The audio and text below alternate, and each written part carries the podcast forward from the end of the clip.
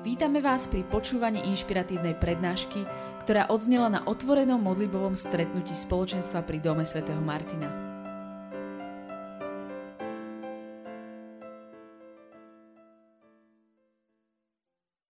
Milí priatelia, srdečne vás pozdravujem. Ja sa teším, že môžeme dnes spíť spolu a rozímať nad takou krásnou témou, ako je rozlišovanie povolania.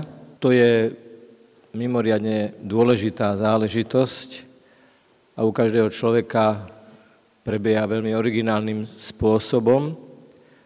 Ale najprv si musíme povedať nejaké úplne základné východiska. Predovšetkým každý ľudský život, každé narodenie človeka je v Božích očiach obrovská vec. Je to svojím spôsobom vždy nové stvorenie a Boh vidí, že je to dobré. Samozrejme, že ten geniálny Boží nápad spočíva v tom, že do lásky dvoch sa rodí tretí.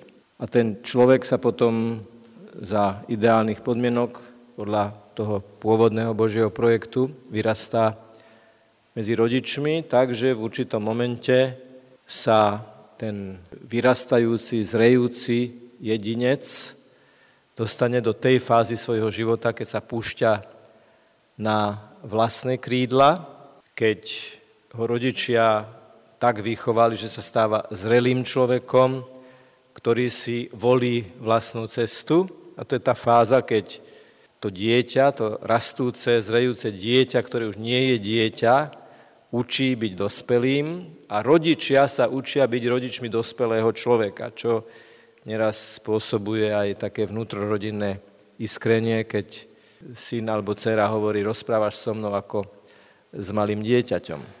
To je tá fáza, keď si človek volí vlastné povolanie. Že?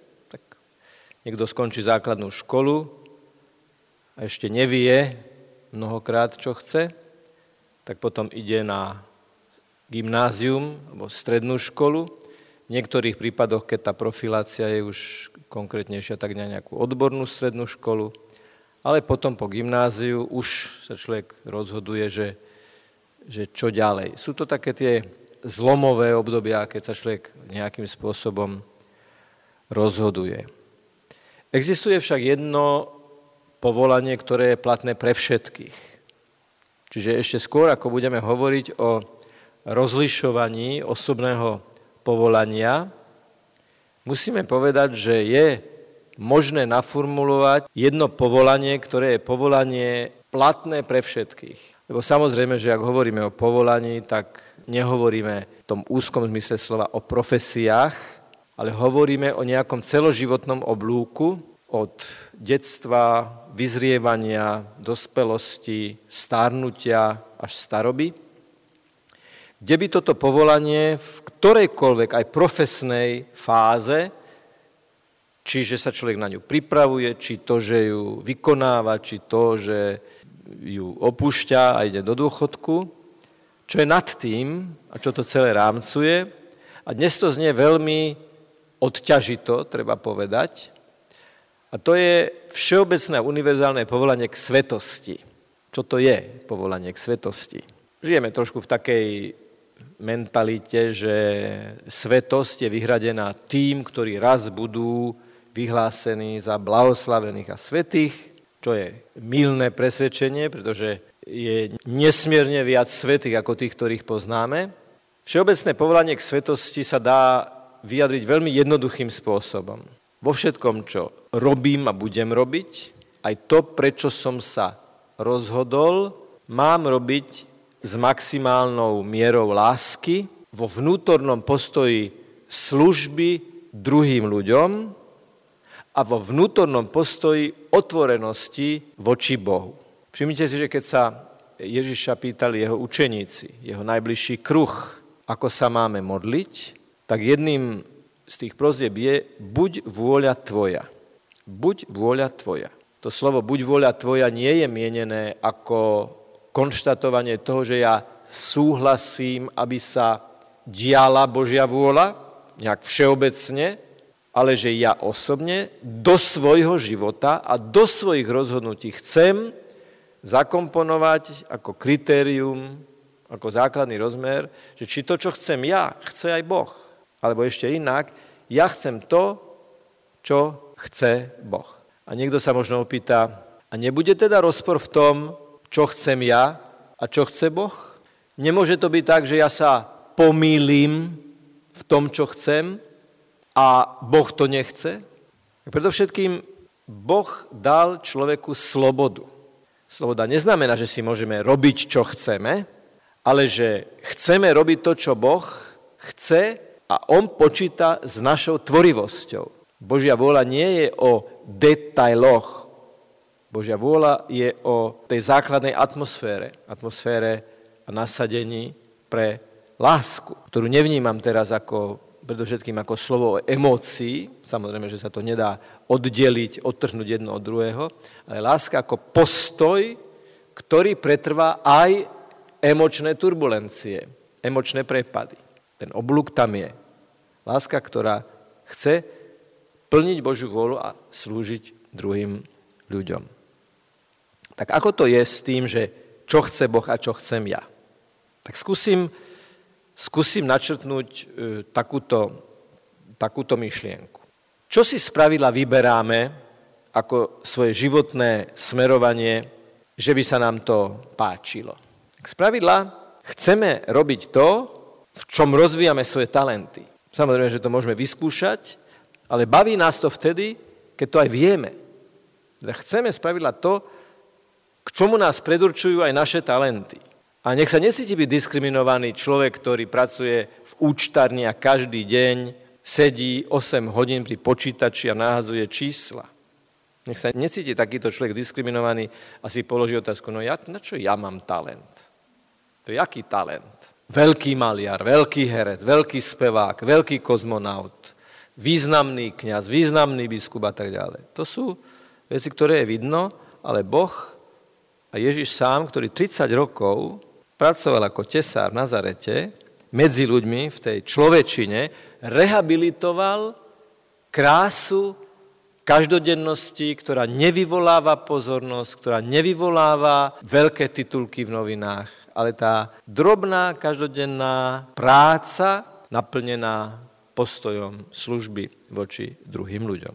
Ak ja chcem niečo robiť, ak ja mám na niečo talent, ak ten chcem rozvinúť, tak ten talent som dostal od Boha. Čiže aj takto to, aj takto to môžeme povedať, že, že talent, ktorý máme, máme dar od Boha, ten už nejakým spôsobom naznačuje, že akým smerom môžeme ísť. A medzi talenty počítam napríklad empatius, ako nejaká sestrička opatruje chorých. K talentom môžeme pripočítať aj trpezlivosť so starými, že s obdivom človek pozerá na naprosto neznámu, verejne neznámu sestru alebo sociálnu pracovníčku, ktorá denne ide a 8 hodín denne sa zaoberá s ľuďmi, s ktorými je veľmi náročná komunikácia. Som svojho času pracoval s ľuďmi, ktorí mali Downov syndrom. Vedel som, že som tam dočasne, ale tam boli ľudia, ktorí tam pracovali 20 rokov. 20 rokov denne vstupovali do toho prostredia s veľmi náročnou komunikáciou. Čiže nie takého prostredia, nie takej práce, ktorá by sa nedala konať tak, že sa to Bohu páči, že to je Bohu milé. Ale tá interakcia medzi Bohom a človekom je interakcia medzi stvoriteľom, ktorý stvoril slobodného človeka, ktorý si podľa svojich talentov vyberá svoju životnú cestu. Ak hovoríme o rozlišovaní povolania profesne. Samozrejme, že tá výhybka je mnohokrát aj o tom, či chcem byť manželom a manželkou, či chcem mať rodinu a deti, či chcem byť zasvetenou osobou, reholník, reholnica, kňaz a snáď mnohí chlapci a mnohí dievčatá si položia tú otázku, že čo keby som bol kňazom, čo keby som bola reholnicou, alebo manželkou, alebo manželom. Áno, aj manželstvo je povolanie.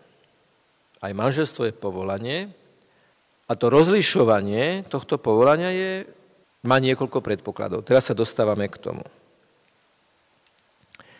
Vrátim sa k tej myšlienke, že prežívam svoju existenciu v Božej prítomnosti. A nech nás nemetie to, nemetie to, že na planete Zem je 7 miliárd obyvateľov už dnes a že ako by Božia pamäť mohla pokryť každého človeka. Božia pamäť je pamäťou nekonečnej lásky, preto môžeme povedať, mňa Boh osobne pozná. Vníma moju existenciu. Vníma to, že existujem. Prečítajte si žalmy, prečítajte si čo Sveté písmo hovorí o tom, ako Boh vidí človeka a tam z toho jednoznačne vyplýva, že dobrý pastier pozná svoje ovce po mene. A teraz nie, nie sú to, že ovečky nevedomé, ale keďže išlo pastierskú kultúru a ľudia mali vžitý ten symbol toho pastiera, ktorý sa stará o svoje ovce, tak použili tento výraz. My by sme snad dnes mohli povedať, že líder alebo autorita, že? to by boli výrazy, ktoré by nám dnes možno ako si lepšie, lepšie to, prizna, to priznali. Alebo, alebo otec, alebo ten, ktorý sa stará o nás. Čiže to je prvé. Boh vníma moju existenciu a má so mnou plán.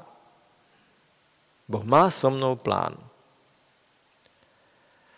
Bez modlitby nie je možné tento plán celkom spoznať. Bez toho, aby sme nežili hlbokým duchovným životom, teda hlboký duchovný život, to pod tým rozumieme živú, osobnú, otvorenú komunikáciu s Bohom, tak v tom prípade ťažko rozlišovať, lebo keď bola tá téma zadaná, že rozlišovanie vlastného povolania, tak tam je, sú, sú, sú dve stránky dialogu. Povolaný a povolávajúci. Povolanie je vzťahová kategória. Povolanie je. Niekto volá a niekto počúva to volanie.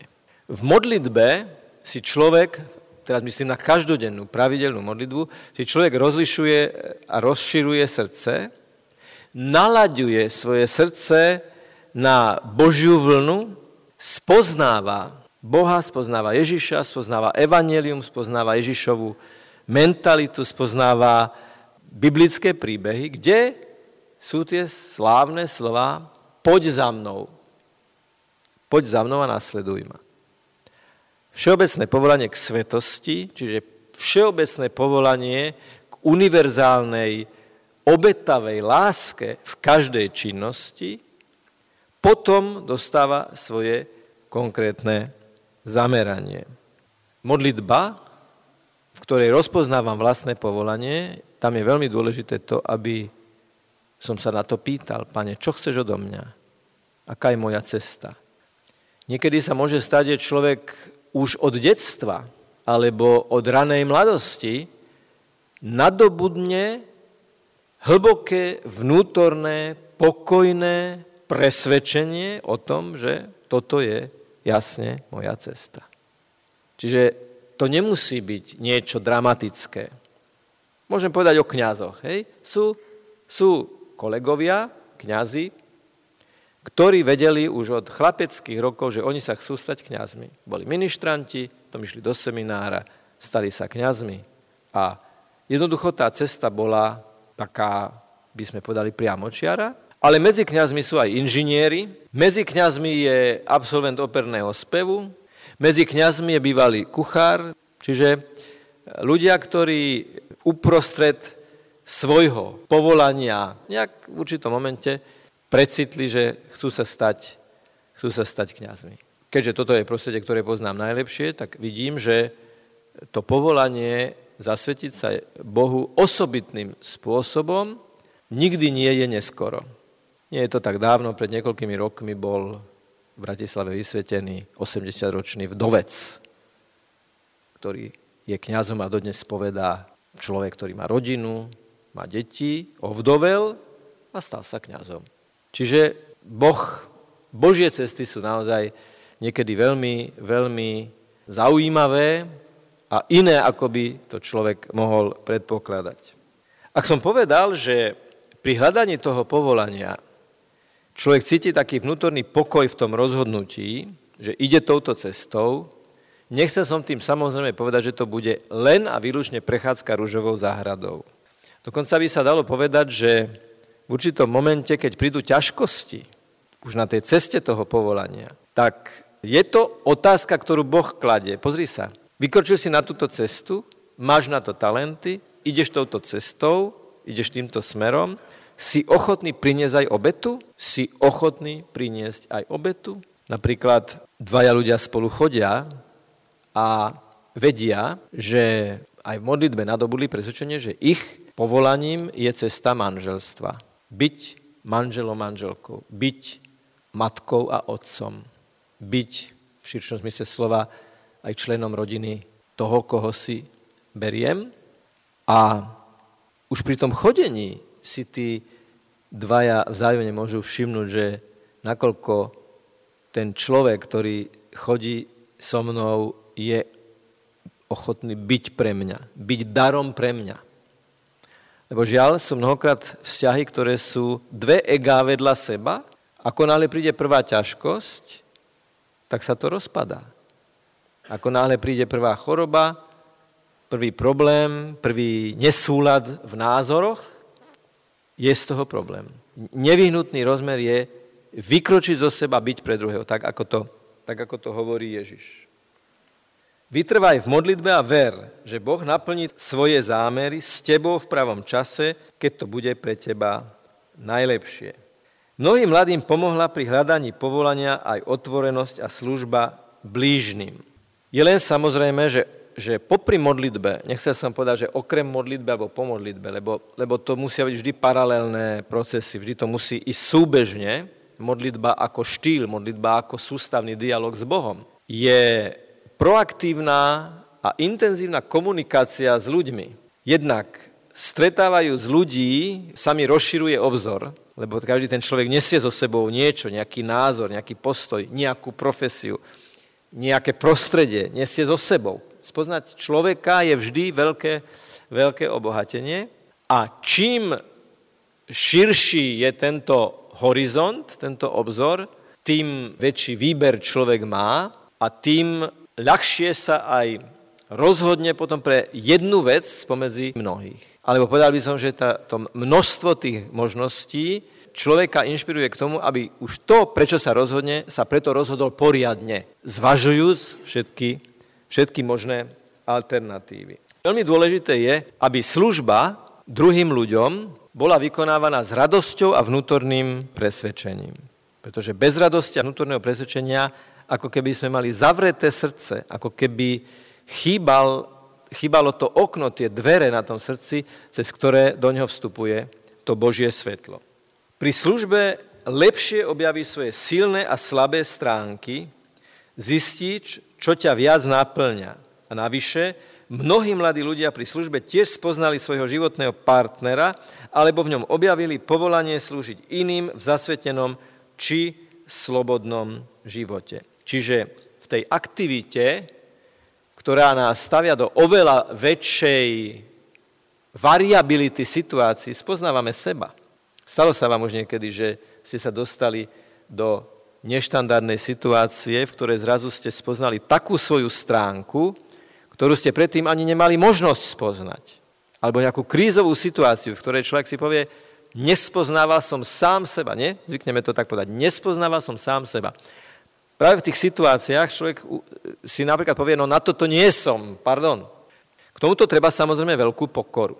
Lebo nič nie je horšie, ako keď niekto niečo, čo nevie, veľmi chce prezentovať, ako keby to vedel.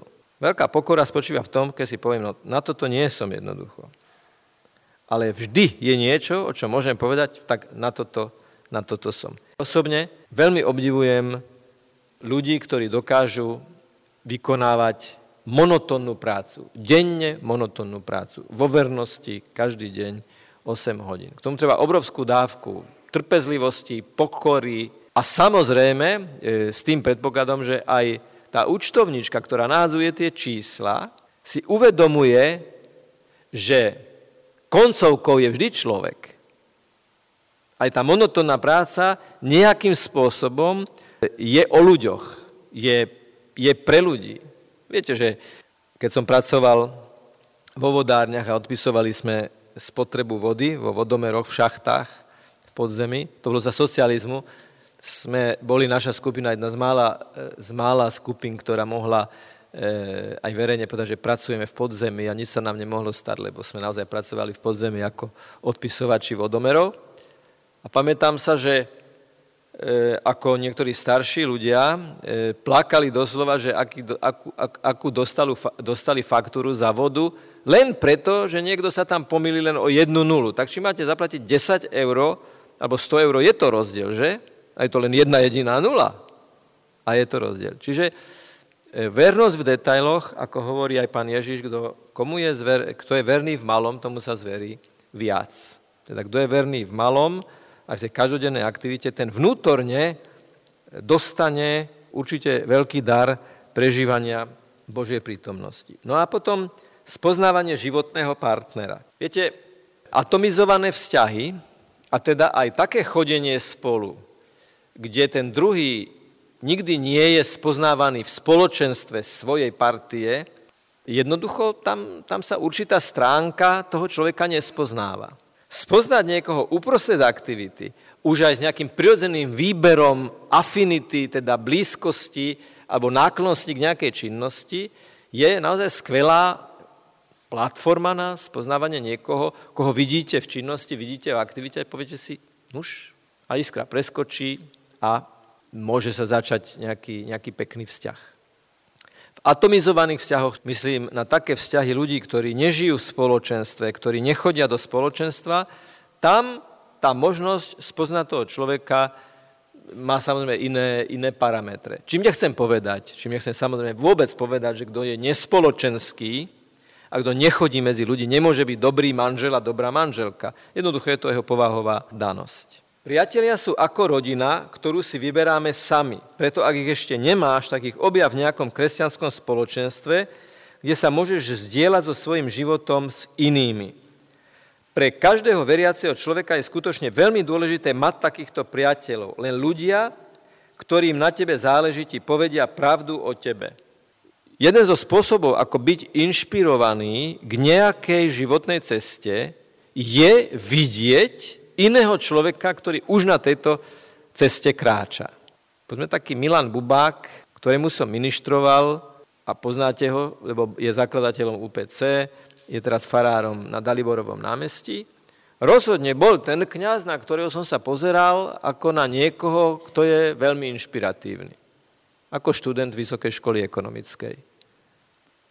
A v určitom momente som práve s ním, ako myslím, možno celkom prvým komunikoval tú myšlienku, že čo tak prehodiť výhybku a ísť cestou zasveteného života. Vidieť človeka, ktorý s radosťou ide po ceste svojho povolania, je inšpirácia, že by som možno aj ja mohol kráčať po takejto ceste. A samozrejme, padne aj tá otázka, povedzme priamo tomu človeku, ak je dôveryhodný, ak je tam blízky vzťah, čo ty na to hovoríš, že by som aj ja išiel takouto cestou. Položil som niekoľkým ľuďom túto otázku, tak mám byť osobný, či si myslia, že by som sa mohol stať kňazom. Čo si o tom myslia? Poznáš ma? Čo si o tom myslíš?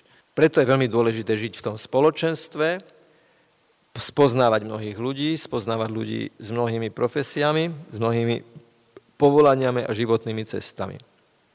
Keď už hovoríme o tej predmanželskej príprave, jedna z fáz tej prípravy je aj stretnutie s manželmi, ktorí už žijú v manželstve dlhší čas. Na každom sobáši, keď kážem na sobáši tým snubencom, tak, e, tak je to vždy trošku také, že veď ale tam sedia tí, tí svokrovci budúci, lebo viete, že na svadbe sa ženík stáva manželom, nevesta manželkou a za nimi sedia mami a otcovia, ktorí sa stávajú, možno keď sú to prvý, prvé deti, ktoré sa, že mamička sa stáva svokrou, otecko sa stáva svokrom, že a vždy tam to tak myslím, že veď vy by ste viac vedeli týmto mladým povedať o tom, že čo to je, čo to je manželstvo, čo je to cesta spoločného a verného napredovania. Že tá cesta manželstva je veľmi náročná. Pravdou ale je, že každý jeden z nás máme rodičov a každý jeden z nás máme už od detstva ako prvé manželské povolanie, ako najbližšie, ktoré vidíme.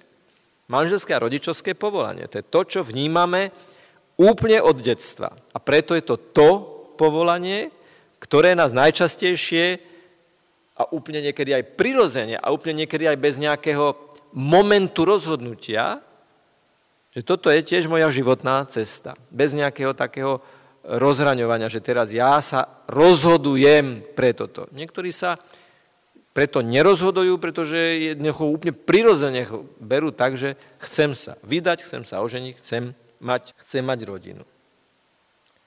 Spoločenstvo ti môže tiež otvoriť oči pred chybnými rozhodnutiami, ktoré sa chystáš urobiť. A v neposlednom rade obrovskou výhodou takéhoto spoločenstva je modlitebná podpora všetkých priateľov v ňom, ktorí sa za teba navzájom a teda aj za seba modlia.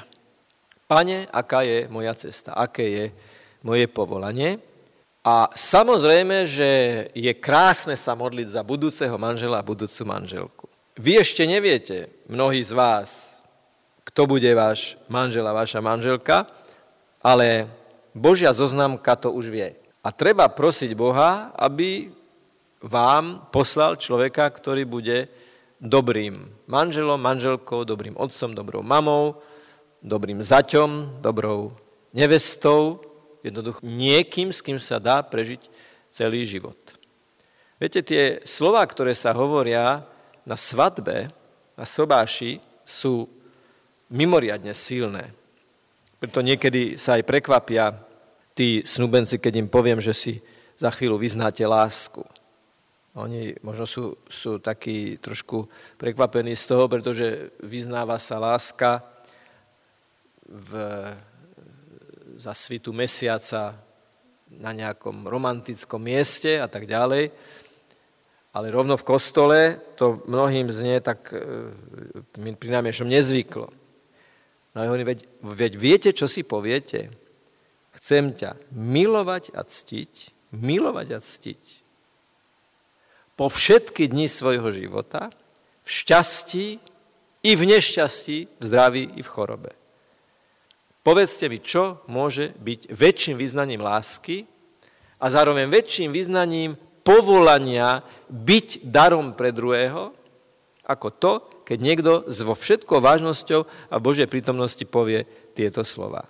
To má takú silu, že tí ľudia, čo si vzájomne tieto slova povedia, si vzájomne vyslúžia sviatosť manželstva. Lebo nie kniaz vysluhuje sviatosť manželstva, ale snúbenec a snúbenica si vzájomne týmito slovami vysluhujú sviatosť manželstva a kniaz alebo diakon je tam ako svedok a ten, ktorý požehná tento zväzok a preloží tú štólu.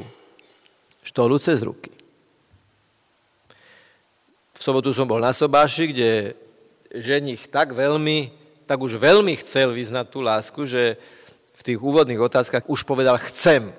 Hoci to chcem, mal povedať až o jednu otázku ďalej.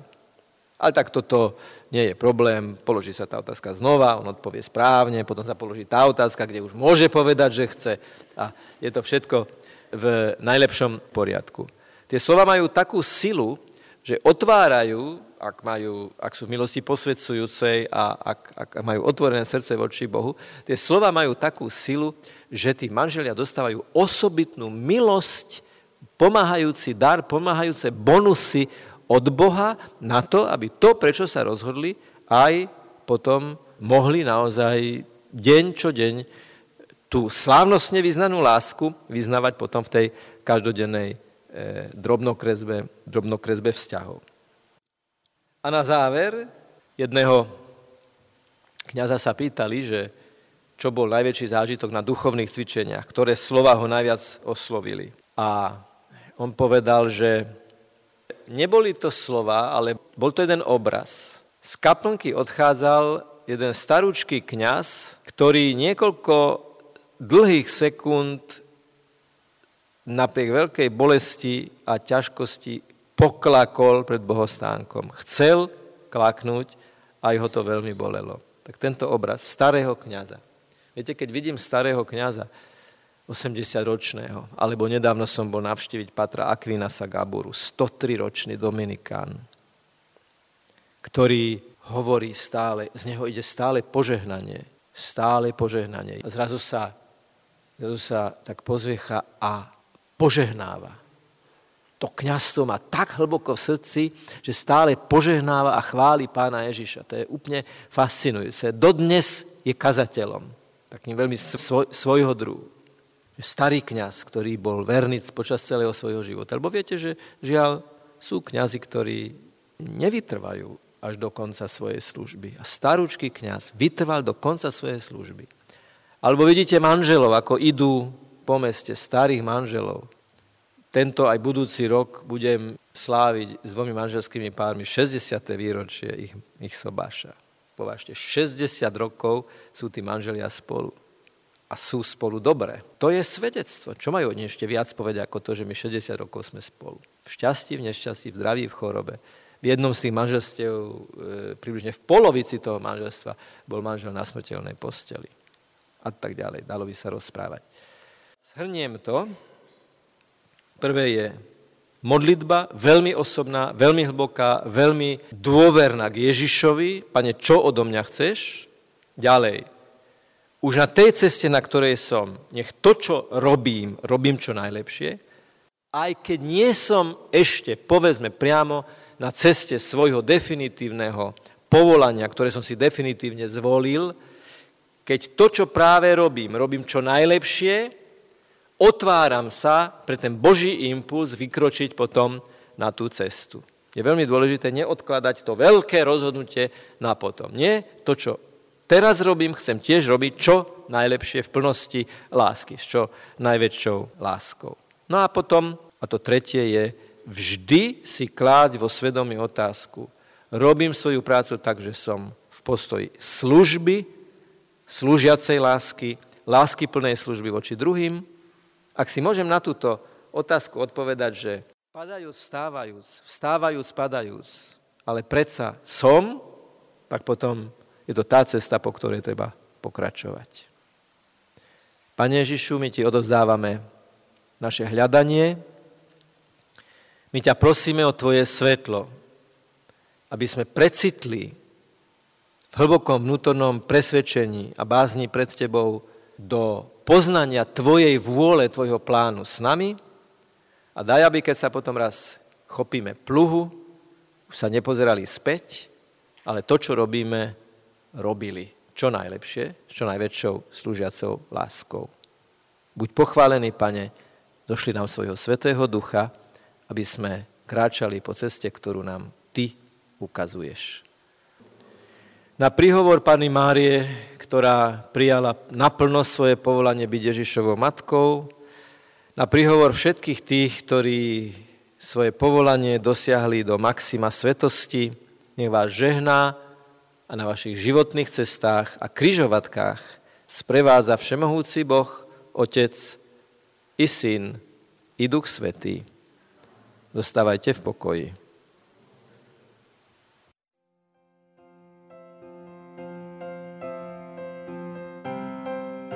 Dúfame, že sa vám prednáška páčila.